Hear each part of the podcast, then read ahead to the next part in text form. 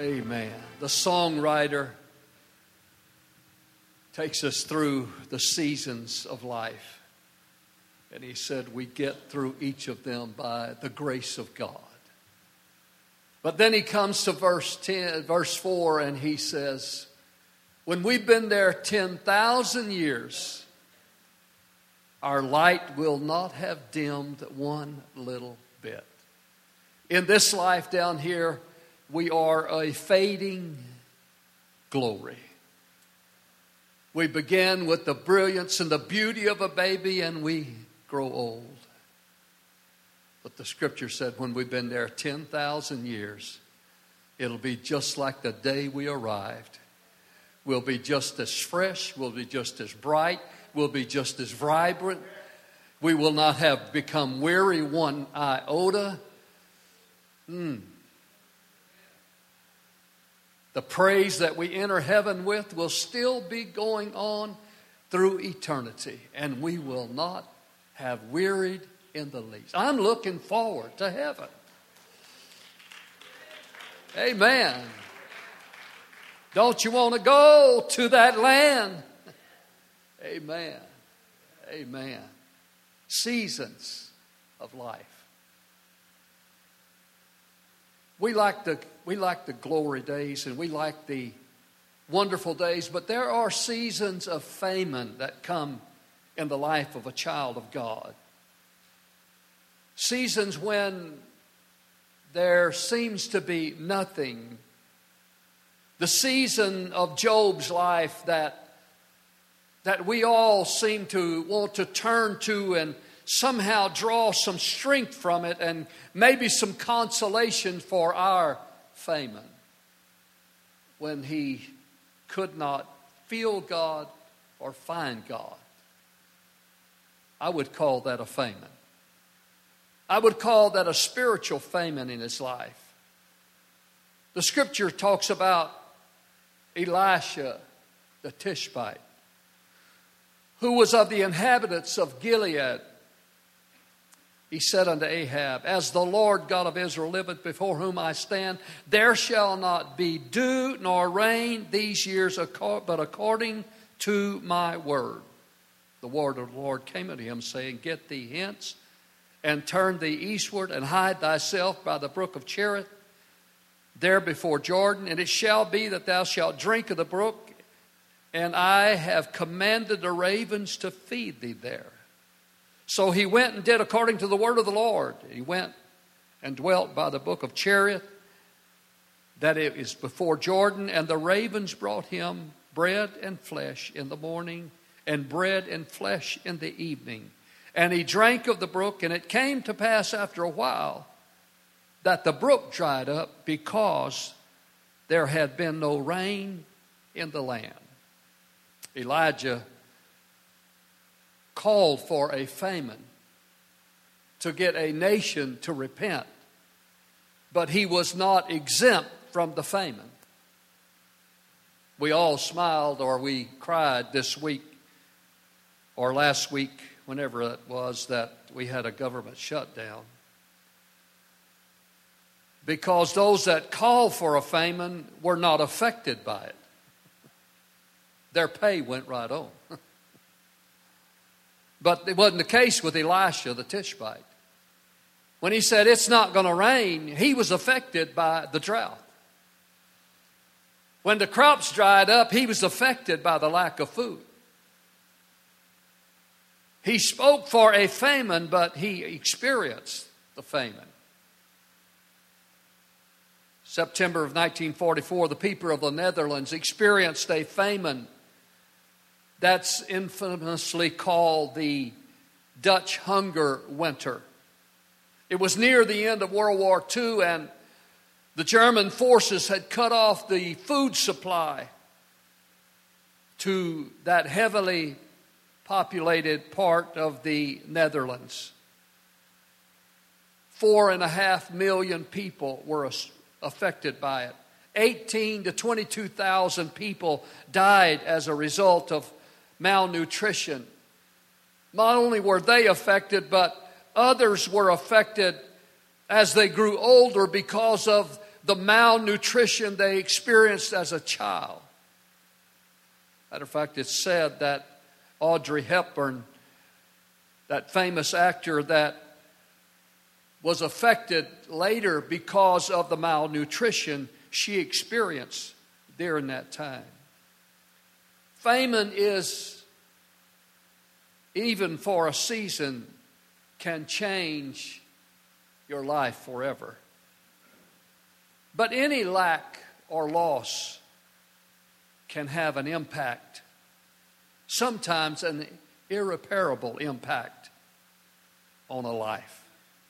The scripture said in Matthew 5:45 that God makes his sun to rise on the evil and on the good, and he sends rain on the just and the unjust alike.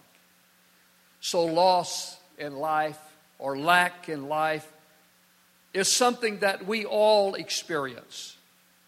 We may not know of starvation from food, but there are other kinds of famine and loss in our life. You could have gone through such a time of financial struggle where it was a famine in your life. Losing a loved one can bring a famine of time in your life where you seem to deal with an unending grief that you struggle through. So we know that there are various kinds of famine. I'm glad they do not last forever. And I'm thankful that God has a plan in it all. We find in our times of lack and our times of famine that we find a God that in the Old Testament was referred to as Jehovah-Jireh, the one that has always seen the need and always provides in the time of need. Now, according to some of us, we think that he's late. Sometimes we think he's not hearing us, but he hears every prayer. He always answers right on time. The question is, what do we learn in the famine? What do we glean from the famine? What happens? Jacob, he was a supplanter, sure, but there was something about Jacob that he had a passion for God. He had a hunger for God. He had his faults, but his hunger and his passion for God surpassed even his faults. But even when Jacob had received that promise of blessing, he was about to experience famine in his life because he sees a beautiful woman. He says, I think I'll marry her. And her dad says, it's going to cost you. And he said, how much? He said, 7 years. And so he worked for 7 years and then got deceived. The deceiver got deceived. And so he ended up marrying her sister, who was not very pretty. And so he said, wait a minute, this was a bad deal. This wasn't what I agreed on. He said, but you know, he said, if you'll just work for me 7 years more, I'll give you her sister. And so it was 7 more years. And then he found that his wages was continually changed. And if it had not been for the Lord, Jacob said, he would have literally been robbed by his father-in-law. Jacob experienced famine. Then we find that the children of Israel were brought into the land of Egypt. But how did they get there? They got there because of a famine. There was a famine in the land. And it was in the famine that God was able to do for Joseph what he could have never done for him ever otherwise. Joseph, one of the sons of Jacob, became the prime minister of Egypt. He had dreamed a dream that God was going to use him and he would be a blessing, and His brethren would all be in subservience to him, and because of his dreams, his brothers hated him and sold him. Joseph went from being the favored son in the house with a coat of many colors to being sold into slavery. He got into Potiphar's house and was elevated and then put in prison because he was lied on. He was put in prison, and then he was elevated in prison, and then he was forgotten after he had revealed the dream of a man who said, I really appreciate it. And Joseph said, if you would just remember me when you get out of here. After a period of time, the Pharaoh dreamed a dream, and the butler finally remembered that there was a guy by the name of Joseph that had interpreted his dreams. And so Joseph was brought out of the prison and elevated to second in command of the whole nation of Egypt. But it would never have happened without a famine in his life. Those difficult moments that you are going through right now, we tend to want to look over at our neighbor and see where they are in their season. And if we're not careful, we can become envious of our neighbor because they're in a season of blessing. We're in a season of famine. We just need to leave that stuff alone. God knows what He's doing. God has a time for everything. You say, well, it seems like they get everything they want, everything they pray for, it just happens. I've heard them testify. It seems like when I pray, it's not happening. It's a season. The scripture said, rejoice evermore. Pray without ceasing. In everything give thanks, for this is the will of God in Christ Jesus concerning you. So, whether it's loss or lack, we do not need our commitment to change. We walk in relationship with God, regardless of what's going on around us. He is faithful. He just wants us to be faithful. Isn't it easy to be faithful when you're on the blessing side? But the scripture teaches us that we are faithful in the difficult times. It's in those difficult times that we are measured. Job means so much to us because he remained faithful. His wife said, are you going to still maintain your integrity? All of this is happening, and you mean you're still going to retain your integrity?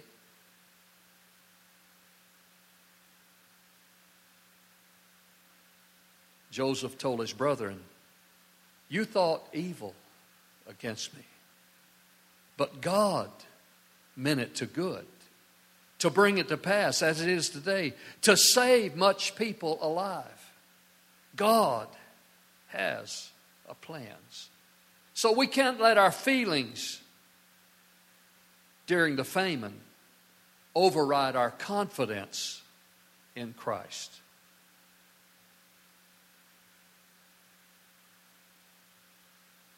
I'll tell you what those difficult times do. Famine brings great clarity to our pursuit of God's purpose. It has a way of weeding out the stuff that doesn't need to be there. It has a way of getting us in focus with the real thing.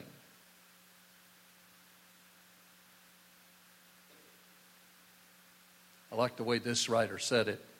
Without a season of famine, we become overweight with the carnal and the temporal. You don't see any fat people in famines.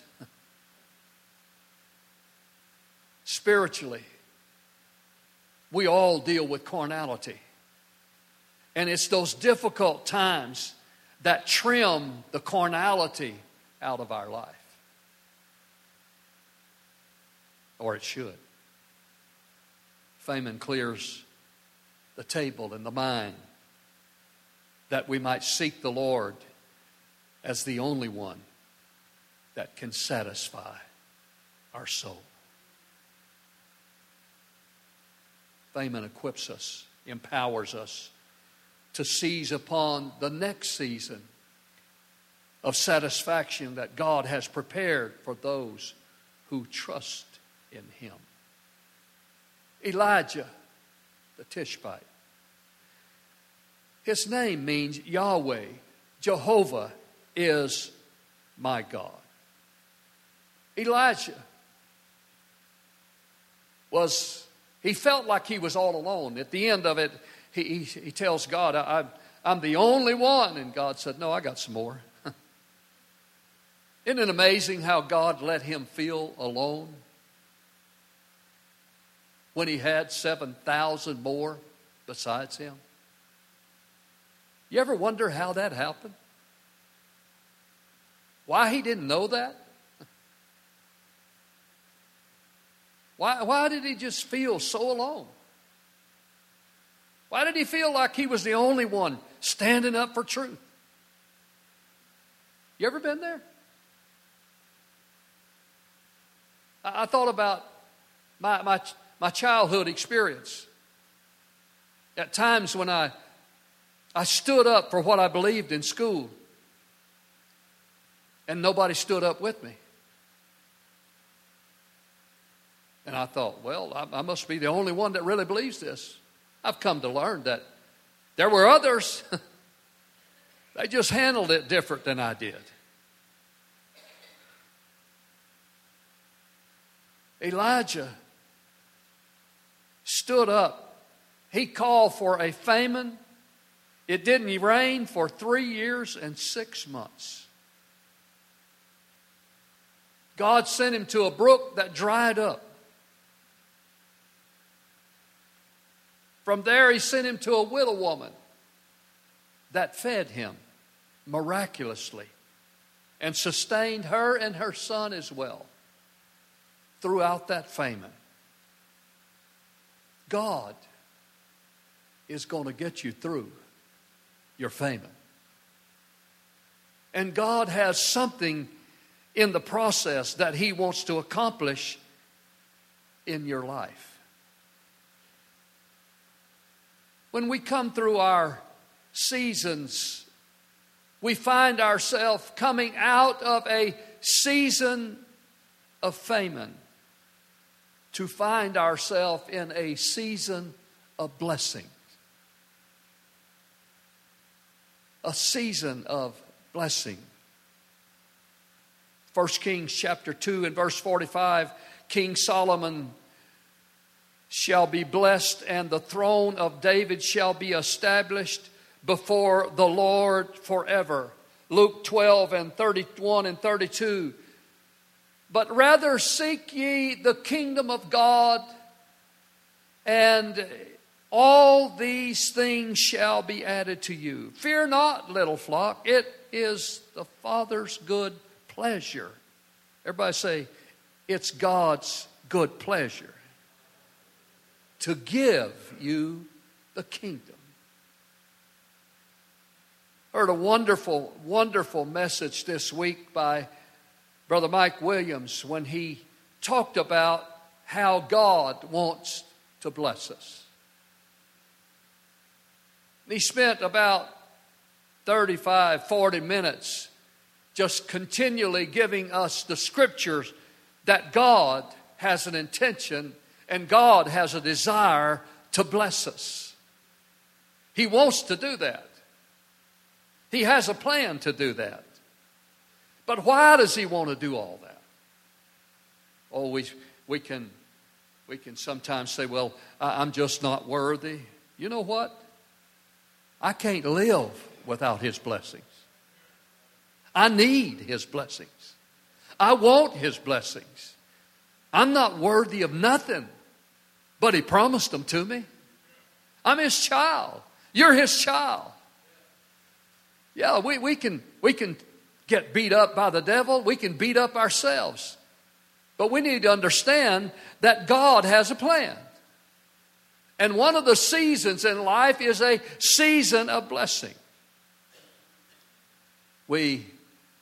Some of us grew up thinking about the Rockefellers as the epitome of riches. John David Rockefeller, American industrialist and philanthropist, he rose in stature and success in the 1890s, early 1900s. He helped to build Standard Oil Company, which became the wealthiest company in the world. That made him the wealthiest man in the world during his lifetime. Standard Oil was eventually split into several companies due to unrivaled success. There was Exxon and Mobil and Amco and Chevron. And they're still listed in the top 50 companies worldwide. Rockefeller is considered one of the wealthiest people in the world that ever lived. Many were critical of his wealth, even some of his business practices. But it should be noted that John D. Rockefeller left a lasting legacy in American industry. His generosity toward others even rivaled his business successes. He always tied to his local church, and his wealth increased. His philanthropy to major causes also expanded exponentially. His various foundations invested an estimated $550 million to advance the fields of religion, education, health, science, and the arts. He was once asked, how much money is enough? And he said, just a little more. It wasn't that he needed more for himself. He strongly believed that his mission was to make as much money as possible and then use every resource to benefit humanity. History is filled with the testimony of men who used their talents, and at times and others, to amass wealth for their own conceit and wealth. Occasionally we read about them. But men such as John D. Rockefeller marched to a different beat, a different drum, for he felt like God had blessed him, and he was indeed privileged to be a blessing as well. Luke chapter 12 and verse 15 said, take heed and beware of covetousness, for a man's life consisteth not in the abundance of things which he possesseth. So what is your answer to how much money is enough? Unknowingly, the men around the table this morning at coffee began to talk about men that had accomplished gathering wealth to themselves, just working men that maybe through wise investments, maybe through windfalls or whatever the case might be, had become millionaires in our life, men our age, men, co-workers. It was remarked how one man who was so frugal that when he wanted to wash his car, he wouldn't crank it, but he pushed it out of the garage. So he wouldn't burn any gas to get it out of the garage. Another man will not turn on his central unit in his house, but he dresses in his hunting clothes, all his insulated clothes, and he sits in his house that way so he doesn't use any of his money. What's the stuff for?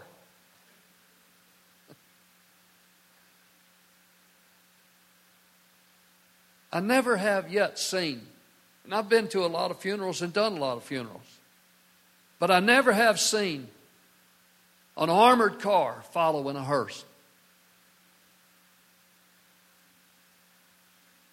The nearest I've seen any money going with anybody is when Tiny Boy died and his stepson put a wad of money in his pocket and put it in the casket.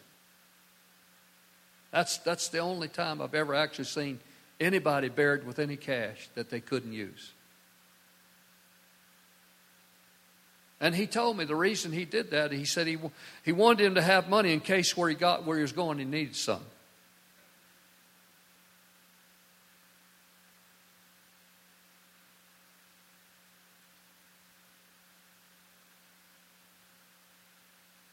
What are the ways that we use money? I'm talking about looking at ourselves personally. What way do you use or practice using money as a means to fulfill a mission? Let's look at this man in Luke chapter 12. The scripture said, he spake a parable unto them, saying, the ground of a certain rich man brought forth plentifully. He thought within himself, what shall I do? I have no room where to bestow my fruit.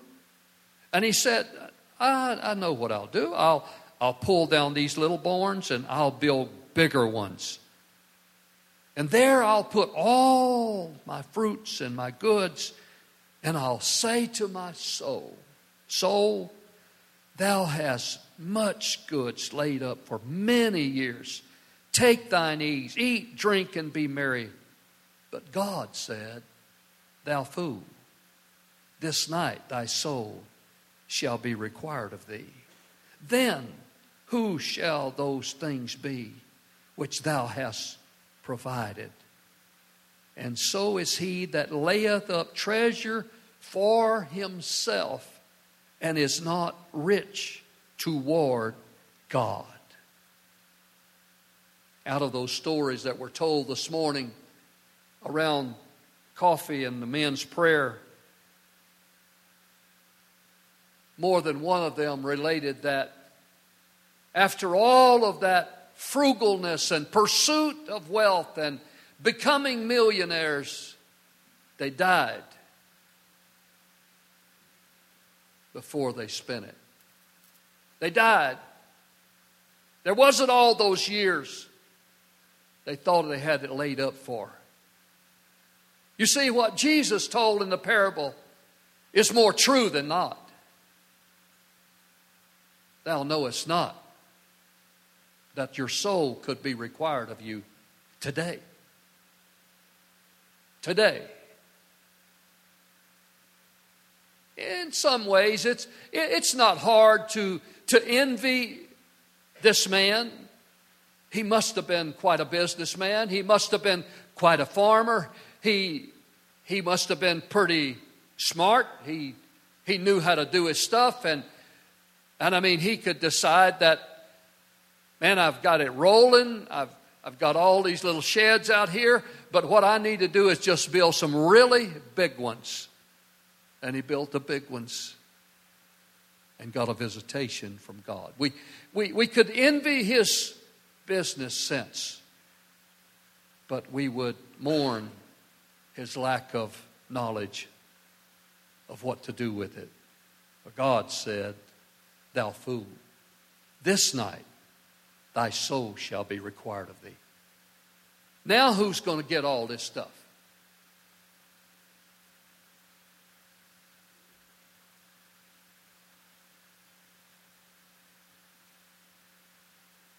And Jesus went on to say, so is he that layeth up treasure for himself and is not rich toward God.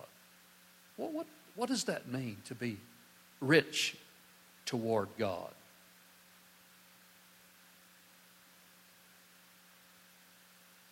There's a lot of difference when we analyze these two statements. I want to be rich. And I want to be rich towards God.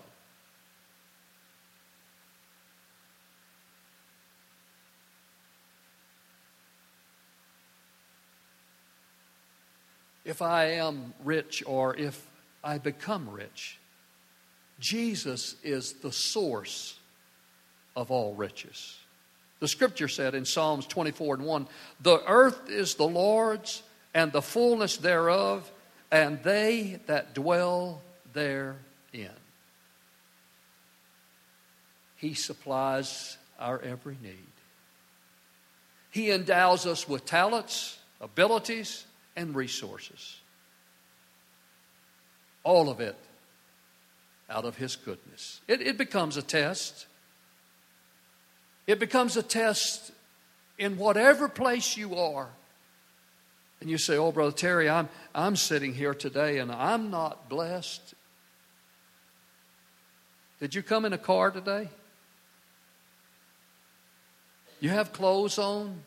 You have another set of clothes at home? You got any money in your purse? You got any money in your wallet?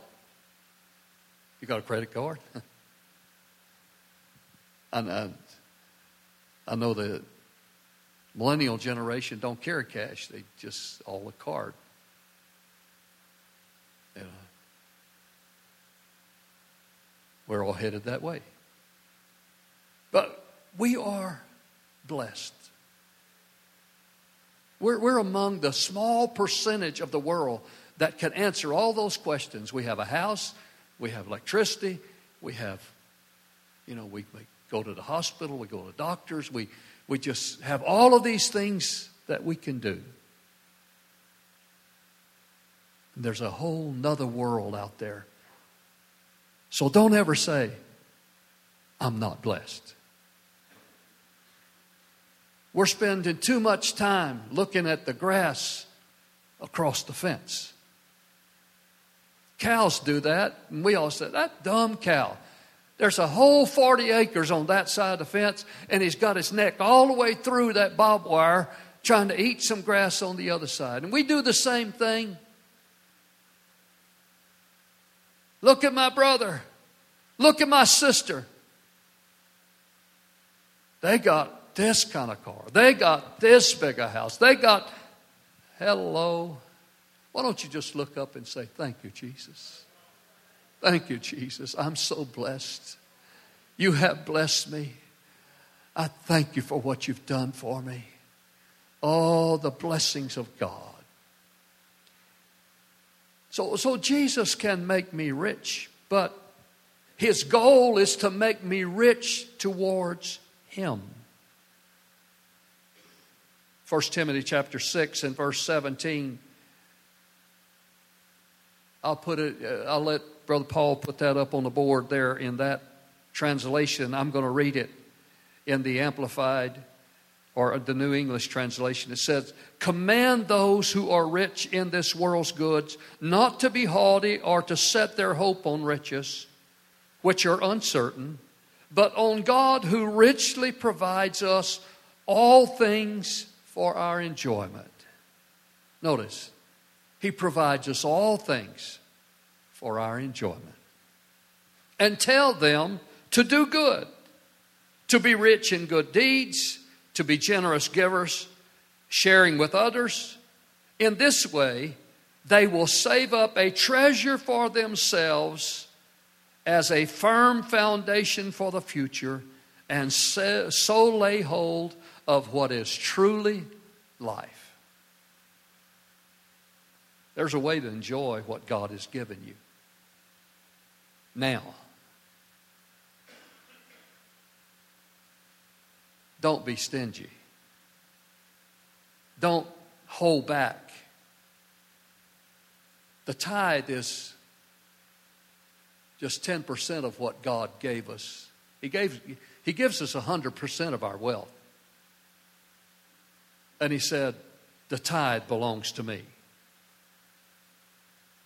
And then you have an opportunity to give besides. Tithe and offering. When the Lord leads us into a season of blessing, He will simultaneously guide us to use our blessings to bless others. I appreciate this church in its generosity toward missions. I appreciate so many of you.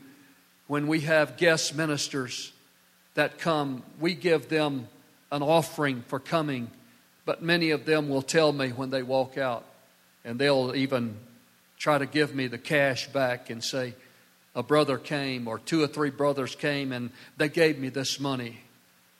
I just smile with satisfaction and am so thankful that I pastor this kind of church. That you have that kind of heart and you're that kind and that generous. Your fame goes before you. The world knows about you. I'm talking about the world, the church world. Because of your generosity. Don't let up. Don't give up. We're approaching a building program, and it will take money, of course, to pay for that, right? We figure there's enough money and it'll be taken care of, but it would be good for us to think about what would we do? I just was listening to Brother Macy's church on the YouTube the other night as they gave their report from last year. And they said their building note was $316,000 a year. And they said if everybody would just add $15 a month, they could retire the note. Each family, they got about, I think, 150 families in the church. I think it was 150, maybe more. But anyway, I thought that's so wonderful. They gave $63,000 last year to flood relief. They opened their church since the flood until the end of the year to a school of 700 students. The school that was flooded out and couldn't have public school, used their church, 700 students for, 5 months? I can just imagine the wear and tear of 700 students daily in a Sunday school department. But what an opportunity to give, to give, to give. What a privilege. And I'm sure it will be a tremendous witness in that city, in that community. The witness to those 700 students and all those teachers of the kindness of that church that opened its doors and opened its facility and gave. God wants us to change our focus so we can see blessings from a kingdom perspective, to see it from the way that God sees it. There's one thing we all want. Matthew 25:21 says it. We want to hear, well done, thou good and faithful servant. Thou hast been faithful over a few things. I will make thee ruler over many things. Enter thou into the joy of thy Lord. So, in your own words, what would it mean to be rich toward God?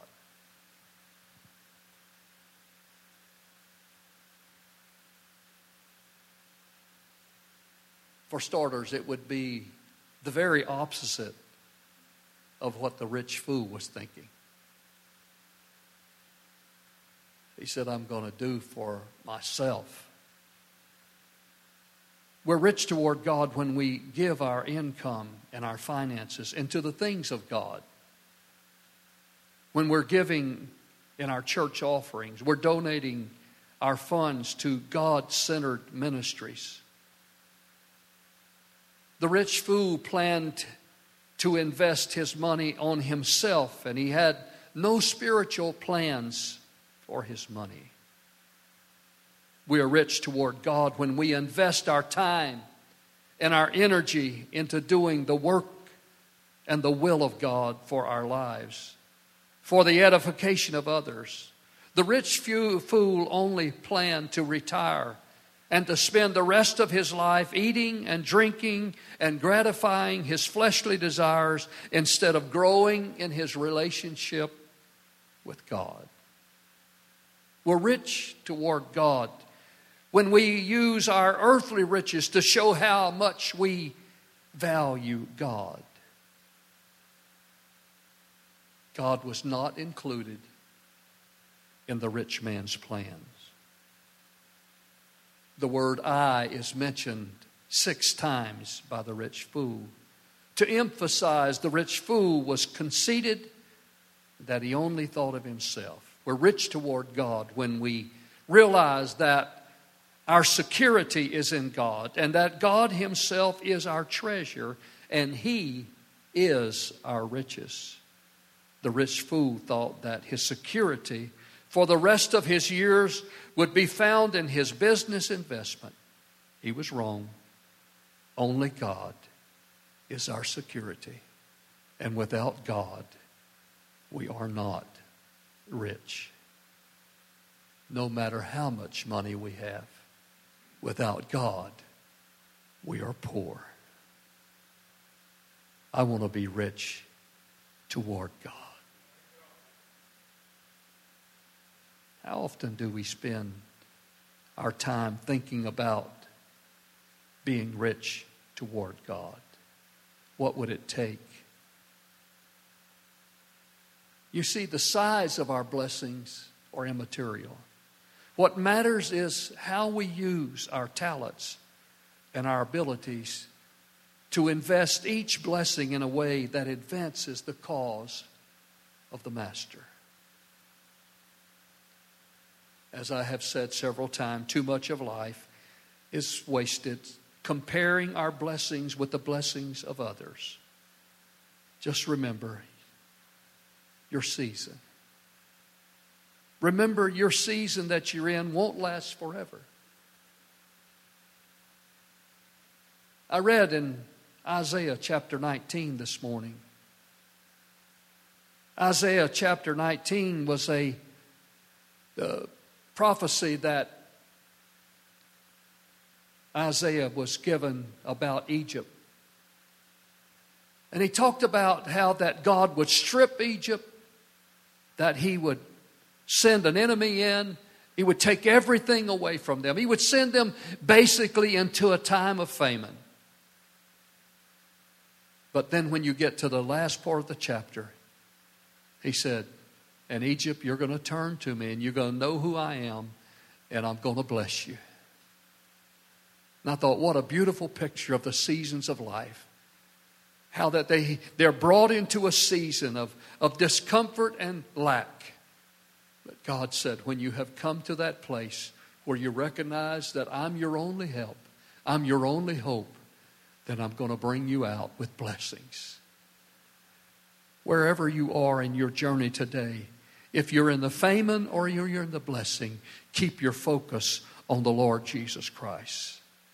Jesus saw a multitude in need, and he was moved with compassion on them. And he turned to his disciples and said, "Let's feed them." What if the Lord spoke to Indian Village this morning and said, "There's 5,000 people out here besides the women and children, and we need to feed them lunch now."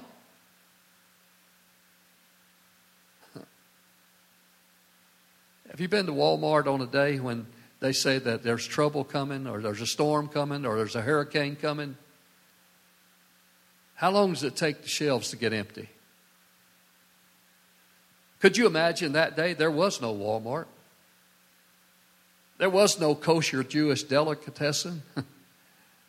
There was absolutely nothing. Philip thought about it. He began to imagine it. But then there was a young man that said, "I got something."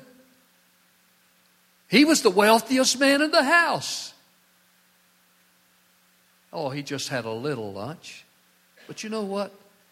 He was willing to share his blessing that a thoughtful mother had prepared for him and got him there with 5 loaves and 2 fish. And he was blessed enough to be a blessing. You say, "Well, I don't know if I can make a difference in the kingdom." Jesus looked at the offering one day, and how would you like to have Jesus just standing over the offering? Not only just seeing an envelope, but knowing what's in it. and a little woman dropped in 2 mites. And Jesus said, she gave more than everybody else because she had nothing left when she gave the 2 mites.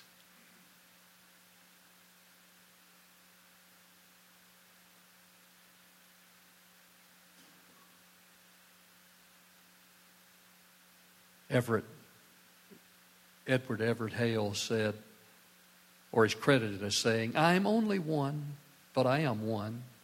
I cannot do everything, but I can do something. And because I cannot do everything, I will not refuse to do something that I can do. In a slight variation of that same quote, he said, I am only one, but I am one. I cannot do everything, but I can do something. And what I can do, I ought to do. And what I ought to do, by the grace of God, I shall do.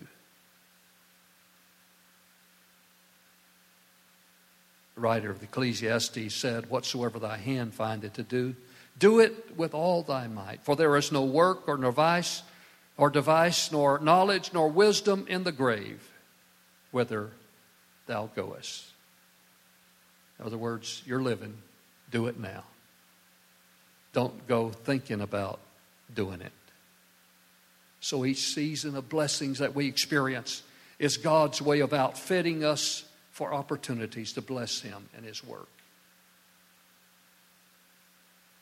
I think about so many characters of Scripture. There's Nehemiah, that God so positioned to be in the king's house that he could take that position of influence and be used of God to go and restore the temple. There was Esther, who was elevated to the king's house as the queen so that there could be a day of deliverance for the children of Israel. But each one had to be willing to lay everything on the line in order for God to use what He had blessed them with to accomplish what He really wanted that blessing to accomplish. Solomon, the wisest man that ever lived. If you think being smart is enough, it's not. You see, Solomon, the wisest man that ever lived, disobeyed the commands that he knew so well. God said, you're not to marry strange women. Don't marry many wives. He broke both commandments. And he found himself worshiping the wives, the gods of the wives that he married who had strange gods in their life. He said, so I was great and increased more than all and that were before me in Jerusalem, and also my wisdom remained with me, and whatsoever mine eyes desired I kept not from me. I withheld not my heart from any joy, for my heart rejoiced with all my labor, and that was all my portion of my labor. Scripture said he had 700 wives, princesses, 300 concubines, and his wives turned his heart away. You see, you can't be smart enough that you don't need God at the forefront of everything in your life.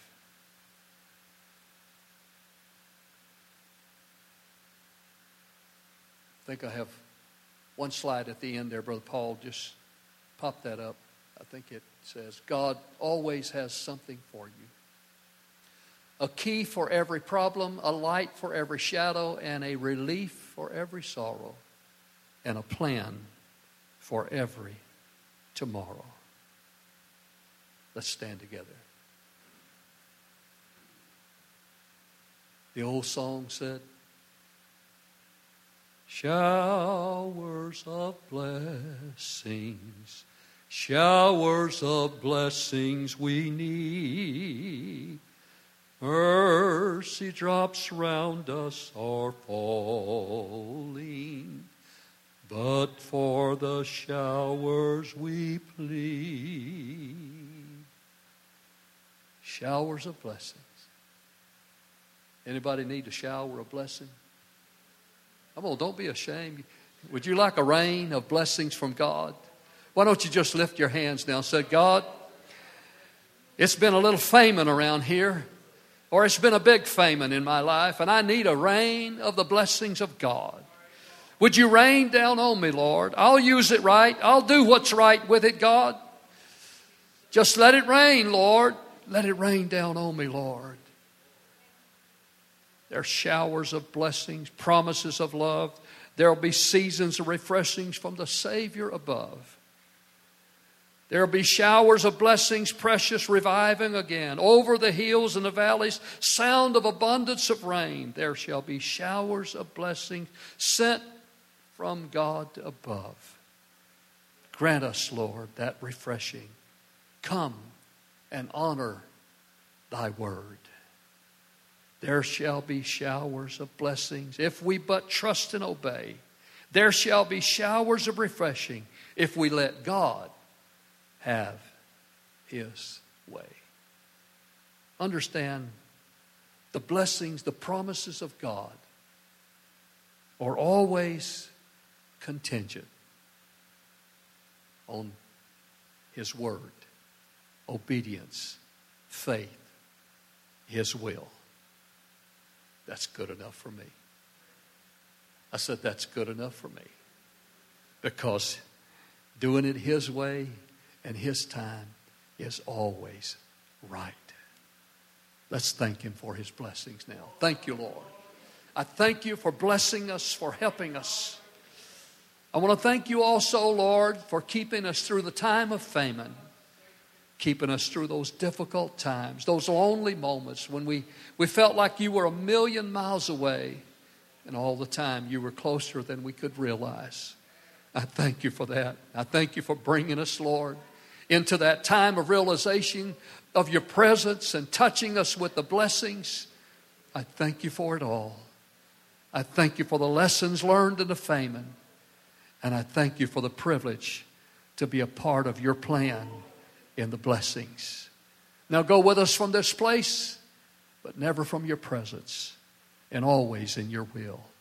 And everybody said, in Jesus' name, amen.